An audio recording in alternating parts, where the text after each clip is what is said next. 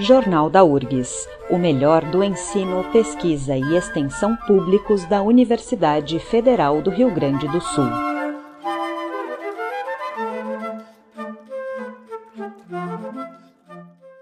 O assunto do programa de hoje é o assédio moral e sexual na universidade e como a instituição deve enfrentar esse problema. Nós conversamos com a professora do Instituto de Física, Carolina Brito, que realizou uma pesquisa sobre a percepção de assédio moral e sexual na URGS. O estudo é parte das ações do projeto Meninos na Ciência e da Comissão Riforchi da URGS, iniciativas que atuam em questões relacionadas à igualdade de gênero na universidade. Olá, Carolina, seja bem-vinda. Bom dia, Mariane. Muito obrigada pelo convite para falar sobre esse assunto que eu considero muito importante. Professora, conta como é que foi realizada essa pesquisa e qual o perfil principal das pessoas que responderam o questionário. Então, ainda em 2018 saiu um grande estudo internacional, né, uma, uma espécie de meta-análise, assim, que recuperou diversos estudos feitos fora do Brasil com relação às questões de assédio moral e sexual e nós resolvemos uh, medir aqui na URGS né, qual é o tamanho desse problema. Então, nós, uh, eu, a professora Daniela Pavani, que coordenamos um projeto chamado Meninas na Ciência, contratamos a professora Márcia Barbosa, e também um grupo de, de pessoas que conhecem mais o tema, que é o, o Henrique Nardi, né, que é um professor da psicologia da URGS, e convidamos também o Ângelo Brandelli Costa, que é professor da psicologia da PUC. E a razão é que os dois já tinham experiência em medir esse tipo de uh, percepção de moral em, outros, em outras instituições, né? Não universitárias, mas do, do TRT.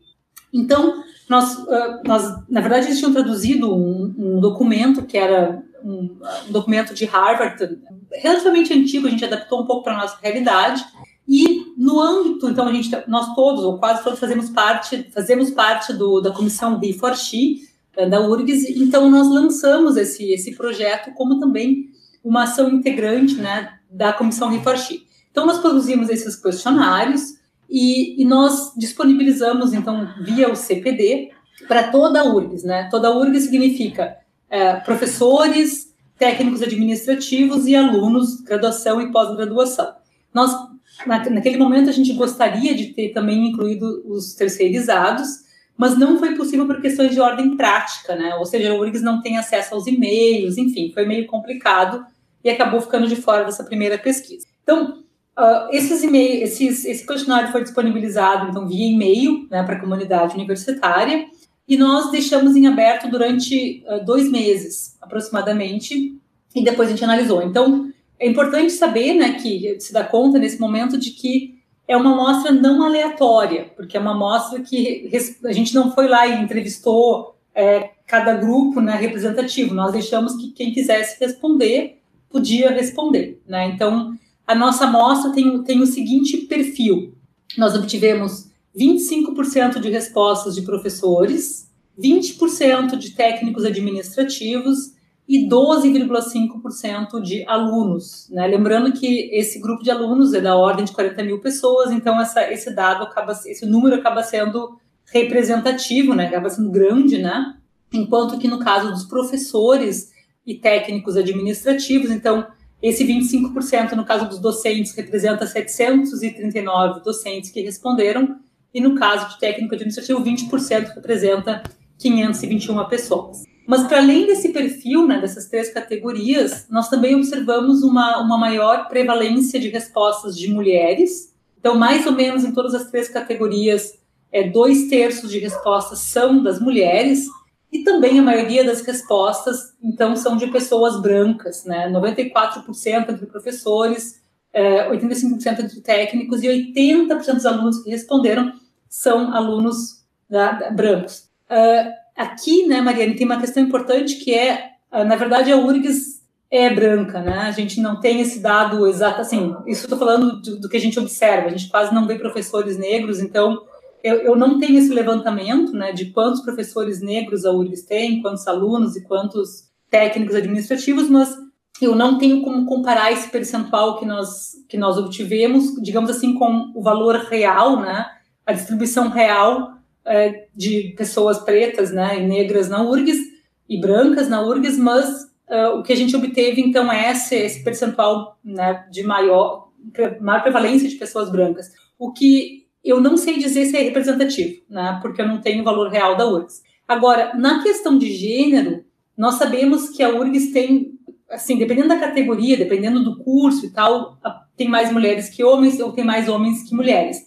Mas, digamos assim, a gente sabe que, se, que dois terços de resposta feminina de mulheres é, digamos assim, maior que a distribuição de, de, de mulheres e homens na URGS. Ou seja, a gente teve realmente uma prevalência maior de mulheres respondendo ao nosso questionário.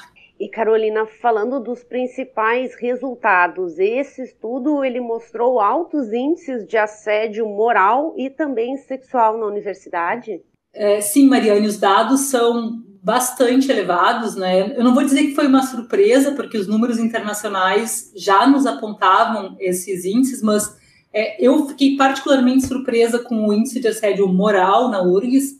Então, entre as pessoas que responderam né, ao questionário, nós tivemos que 40% aproximadamente de pessoas, da, da, dos docentes e discentes, é, alegaram né, ter sofrido assédio moral, e 50% de técnicos administrativos alegaram que sofreram assédio moral. Então, aqui a gente já vê uma, um, um dado que ficou, para mim, bastante. Eh, me chamou a atenção, né? Que é o fato de que os técnicos administrativos, então, têm um percentual bastante mais elevado do que os, as demais categorias, né? Então, isso é uma coisa que eu acho que a gente tem que prestar atenção na universidade. E, é, e, no caso do assédio sexual, o que nós obtivemos foi que aproximadamente 13% das pessoas né, que respondeu ao questionário, aqui incluindo todo mundo, né, todos os perfis, alegam né, ter sofrido assédio sexual dentro da universidade. Então, esses dois percentuais são muito elevados, e, mas eles não são, digamos assim, é, surpreendentes. Né? Nós temos outros estudos que apontam para um valor aproximadamente, eh, digamos assim, parecido com o que nós estamos obtendo em termos de percentuais. Carolina, e quanto ao perfil, as mulheres não heterossexuais são as mais assediadas? Mariane, aqui eu quero justamente, eu gastei um tempo ali na minha introdução, talvez um pouco até técnica demais, para discutir a questão do perfil dos respondentes, né? Então aqui acho que a gente tem que tomar bastante cuidado. Eu até trouxe um exemplo, pensei num exemplo, que é o seguinte: Vamos supor que nós tivéssemos 100 respostas no total, né? onde, digamos, 80 fossem de mulheres e 20 de homens. Se nós tivéssemos obtido, digamos, 40 mulheres sofreram assédio e 20 homens sofreram assédio, nós poderíamos erroneamente dizer mais mulheres sofreram assédio que homens. Por que, que eu digo erroneamente? Porque como nós teríamos tido nesse meu valor hipotético aqui 80 respostas de mulheres, onde 40 teriam reportado assédio moral ou sexual, nós estaríamos dizendo que 50% da nossa amostra reportou assédio moral né, das mulheres, e, no entanto, 100% dos respondentes masculinos teriam reportado assédio, certo? Então, eu queria, eu estou dando esse, esse dado para explicar que no nosso estudo a gente tomou cuidado para fazer o que a gente chama de normalização, né, levar em conta esse efeito, digamos, trivial, que é assim, mais mulheres responderam. Então a gente também normalizou para esse fato, levou em conta esse fato. E quando a gente leva em conta este fato, nós continuamos encontrando que as mulheres são as principais, as, as, é o perfil que mais sofre assédio sexual e moral, mas as mulheres heterossexuais não são as que, as, as pessoas heterossexuais não são as que mais sofrem assédio, assédio moral e sexual. Então, aqui, eu, por isso que eu fiz toda essa introdução, para chamar a atenção de que a gente leve em conta o fato de que uh, nossa amostra não é distribuída de maneira homogênea. Então, efetivamente, o número de respostas de pessoas heterossexuais que sofreu assédio é mais elevado, mas como eles são também os que mais responderam, então a gente teve que normalizar para esse fato. Agora, então, levando em conta esse fato, o que, que a gente encontra? A gente encontra que a maioria das pessoas que sofreu assédio sexual são mulheres. Então, aqui, notem que eu falei lá em 13% na categoria total, mas quando a gente olha em, em função de mulheres e homens, normalizando para esse efeito que eu acabei de explicar, a gente vê que 15% são mulheres e apenas 5% são homens. Assédio sexual, tô falando, né? Então, temos aí um índice muito maior de mulheres que sofrem assédio sexual. No caso de assédio moral, a gente encontrou que aproximadamente metade das mulheres que respondeu ao questionário é, relatam ter sofrido assédio moral contra 30% dos homens, que é um percentual, em ambos os casos, muito elevado. Né? Agora, na questão do, do perfil de, de, cor, né, de cor e de, e de, orientação sexual, aqui também a gente observa que ah, esse assédio não está distribuído de maneira homogênea, ou seja, ele é mais concentrado em pessoas que não são brancas, em pessoas que, que relatam não serem heterossexuais. Em particular, os bissexuais sofrem bastante assédio moral e sexual né, na nossa amostra. Então, uh, o que, que, a gente entende disso aí? Que, na verdade, uh, então, temos um perfil que são mulheres não brancas né, e pessoas heterossexuais, não heterossexuais, que são as, as maiores vítimas de assédio dentro da nossa universidade. E aqui, Mariane, também, também a gente pode fazer uma comparação com o resto do mundo, com aquele estudo que eu acabei de comentar, e os nossos dados vão ao encontro do que tinha sido observado, né? Então, esses encontros, esses nossos dados, eles, uh, desculpa, deixa eu repetir, os nossos resultados, eles vão ao encontro do que tinha sido mostrado já em, nesses estudos internacionais que eu comentei agora há pouco, ou seja, que o assédio, ele acontece maior, mais em mulheres, mais em pessoas não brancas e mais em pessoas né, não heterossexuais. E Carolina, o estudo levantou também o perfil dos agressores. Qual é esse perfil? Pois é, nós perguntamos assim, então, entre os que sofreram assédio, nós tínhamos a pergunta, né, quem que cometeu o assédio? E, e foi majoritariamente é, homens, né, então a gente perguntava ali, foi um professor, foi um técnico, foi um colega homem, né, e, e, o que a gente obteve é que, majoritariamente, 85% das pessoas que sofreram assédio, então, declaram que foi realizado por um homem. Né? Em particular, os professores estão bastante, assim, elevados nessa, nessa lista. E uma coisa que me chamou a atenção também é que, no caso do assédio moral, nós obtivemos que a maioria de quem, de quem cometeu o crime né, foram homens, mas é, o percentual de mulheres que comete assédio moral é também expressivo. Né? Então, é claro que é menor e tal, mas assim, ainda assim eu, eu acho que denota um pouco a ideia de que, apesar das mulheres né, ser, serem as, as mais oprimidas neste caso de assédio moral e sexual, a gente observa que, no caso de assédio moral, elas também são agressoras. E isso, é, apesar de ser menos que os homens, a gente observa que é não, digamos assim, não nulo, né, esse percentual, que para mim também chamou atenção. E Carolina, um ponto muito importante desse estudo é que ele avaliou também que o assédio não é denunciado, que a maioria das pessoas não denuncia. Por quê? Isso para mim é um dos principais pontos assim do que nós levantamos, que a gente então, como tu acabaste de dizer, muito pouca gente denuncia assédio. Nós encontramos que dependendo da categoria ali, da ordem de 10% das pessoas apenas denunciam assédio moral ou assédio sexual. E aí nós perguntávamos por quê, quais são as razões e nos dávamos algumas opções. E nós ficamos é, bastante, assim, não, não, sei se surpresos, mas é, é um dado que, que, que nos faz refletir que as pessoas não uh, denunciam assédio por algumas razões. Uma delas é que elas acreditam, as vítimas acreditam que não tem suficiente provas né, para fazer, uh, para denunciar. Um outro ponto que apareceu muito nos, nos dados, na, nessas respostas quantitativas e também nos comentários, é que as pessoas não acreditam nos canais de denúncia da universidade. Então, muita gente criticando que a ouvidoria não é séria, que a ouvidoria não, não, não levou em conta o seu, o seu, uh, a sua denúncia.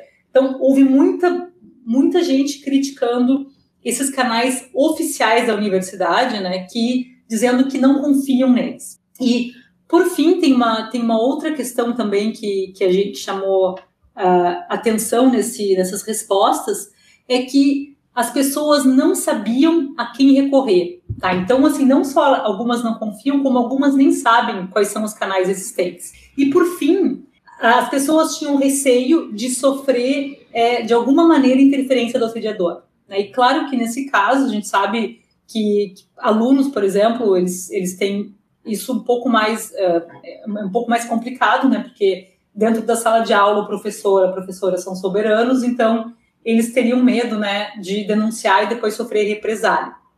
A gente percebe que, que o, a nossa instituição, assim, ela, ela, as pessoas que estão ali, elas não, não nem sabem para onde ir quando sofrem um assédio, não sabem o que, tem que, que, uh, que ter como, como provas, não acreditam nos canais e, além de tudo, têm medo do que pode acontecer como represália. Né? É um cenário muito complicado, porque é, também baseado nesses estudos que eu comentei anteriormente, uma das características de instituições onde tem mais assédio é, ocorrem em instituições que mostram, digamos assim, não, não se preocuparem com assédio. Né? Então, questão de uma instituição que mostra que está preocupada com assédio e que quer vencer esse problema, isso, digamos assim, inibe o assédio. E o que os nossos dados mostram é que a URGS, por enquanto, não está lidando com, né, com esse problema de maneira institucional. Né? As pessoas ainda não sabem nem a quem recorrer e, quando sabem, não confiam no canal. Então, eu acho que é um debate que é importante de ser feito, né? porque a gente precisa tornar esses canais mais eficientes e fazer com que as pessoas reclamem nesses canais, porque enquanto não houver oficialização na denúncia, ainda é mais difícil de combater o problema, porque fica tudo numa, numa espécie de assim, ah, fofoca, digamos assim, entre aspas, né? Então, é preciso convencer as pessoas também de usar os canais, mas, claro, ao convencer as pessoas, a gente tem que garantir vários critérios, entre elas o anonimato dessas pessoas, o que nem sempre é o caso. E Carolina, esse estudo ele gerou um artigo para ser publicado e também ele apresenta uh, como a universidade pode enfrentar esse problema, ações dentro da universidade? Isso, então nós, nós tivemos esse estudo, nós submetemos aos anais da Academia Brasileira de Ciências, ele foi aprovado para publicação, ainda está na parte de impressão, ele não saiu ainda a versão final, mas já está aprovado. Nós também temos, Mariane, eu acho que é importante dizer que quem tiver interesse em conhecer mais sobre o estudo, ou até, inclusive, usar os questionários que nós aplicamos, por exemplo, adaptar para suas instituições, nós disponibilizamos questionário, os questionários e também o relatório em português na, na página do Meninas na Ciência, então é www.urgs.br barra Meninas na Ciência, tudo junto, barra pesquisa. Então, quem tiver interesse pode ir ali e baixar é, gratuitamente, claro, esse relatório e os questionários. E sim, a gente tem algumas, a gente discutiu um pouco, né, o que, que seriam os, ah, assim, o que, que poderia ser algumas recomendações. E uh, algumas coisas que nós pensamos, e aqui, claro, acho que precisa, é urgente uma, uma reflexão mais profunda né, da, dos entes da, da instituição, mas algumas coisas que, que, que nós pensamos é que a transparência seria muito importante. Então, por exemplo, que tivesse um site ou um lugar onde a gente pudesse ver quantas pessoas é, denunciaram assédio. Então, quantas pessoas foram à ouvidoria naquele ano e como a URGS tratou aquilo ali. Né? Então, dizer, olha, nós estamos recebendo denúncia, vocês não são as únicas, e como a gente fez para tratar. E aqui, Mariana, é importante também que a gente pense um pouquinho que não é uma questão de denuncismo, né? A gente não acha de maneira nenhuma que as pessoas devam ser destruídas por alguma denúncia infundada. Isso tem que ser tomado muito cuidado. Mas a universidade tem o dever de apurar denúncias, principalmente quando elas são feitas por mais de uma pessoa, né? e tem algum fundamento, alguma legitimidade.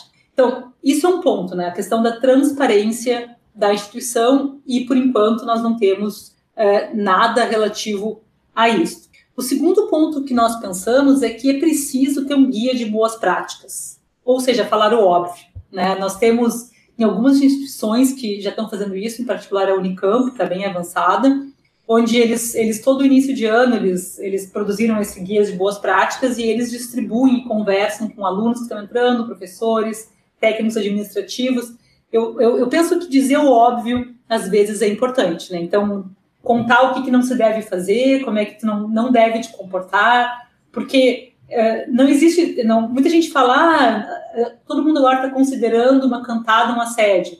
Não, tem a questão do consentimento. Né? O consentimento é muito essencial em tudo isso. Então, é, uma cantada que não é concedida, não, é, não, não, tem concessão, então isso passa a ser um problema. Né? Então, discutir o que não fazer, né? como são como se comportar dentro da comunidade, eu acho que seria importante. E outra coisa que nós comentamos que, que, que, é, que também seria importante é que a URGS tenha esse, dentro da sua, da, digamos, da, do seu quadro, né, das, das disciplinas oferecidas, alguma disciplina que trate né, sobre essas questões de, é, de relações étnico-raciais, relações de gênero, que por enquanto, que trate sobre diversidade, né, sobre assédio, preconceito, porque por enquanto esse debate acontece de maneira muito marginal. Existem alguns cursos que têm essas disciplinas como, como opcionais, mas não existe na URGS uma, uma proposta real de que isso se torne um valor institucional. Né? Então, por enquanto, é tratado como uma coisa que alguns professores se preocupam,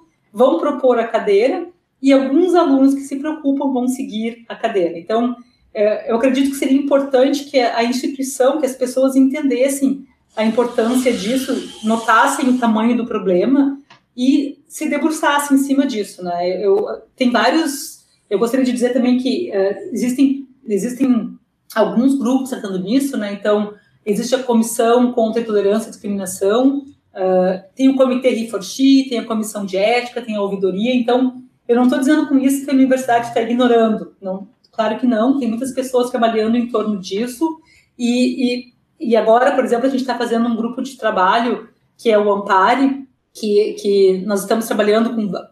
Na verdade, foi, foi, foi uma proposta realizada pela professora Jennifer Pucci, e, e nós estamos trabalhando em cima disso, discutindo, né, tendo ideias sobre isso, mas ainda eu entendo que seja uma proposta que vem é, de alguns professores, né, de alguns técnicos administrativos, e claro, os alunos também estão se reunindo em seus grupos e propondo é, atividades quanto a isso, né, quanto às questões de gênero e, étnico-raciais, mas eu ainda sinto muita falta, Mariane, de uma, de uma proposta institucional, que isso seja abraçado pela URGS, é um tema super difícil, eu não acho que tenha, que tenha, que seja simples de tratar essas questões, eu acho que a gente precisa uh, de um auxílio é, jurídico também em tudo isso, né, porque tem as questões de anonimato, tem as questões de como é que tu não faz para não, não, não destruir a imagem de uma pessoa, mas tem a questão da vítima que a gente precisa enxergar, né? Precisa dizer que isso acontece e encarar esse problema. Então, para mim está faltando ainda esse caráter institucional que eu espero que a gente avance agora nos próximos meses. Conversei com a professora Carolina Brito, integrante do projeto Meninas na Ciência e comissão Riforchi na URGS, falando sobre a pesquisa que abordou a percepção sobre assédio moral e sexual na URGS. Carolina, obrigada pela entrevista. Mariane, muito obrigada por essa oportunidade novamente e estou à disposição para conversar com, com vocês e com, com os professores, alunos e técnicos que tenham se interessado por esse estudo. Jornal da URGS, uma produção do Departamento de Jornalismo da Rádio da Universidade. Apresentação e edição de Mariane Quadros.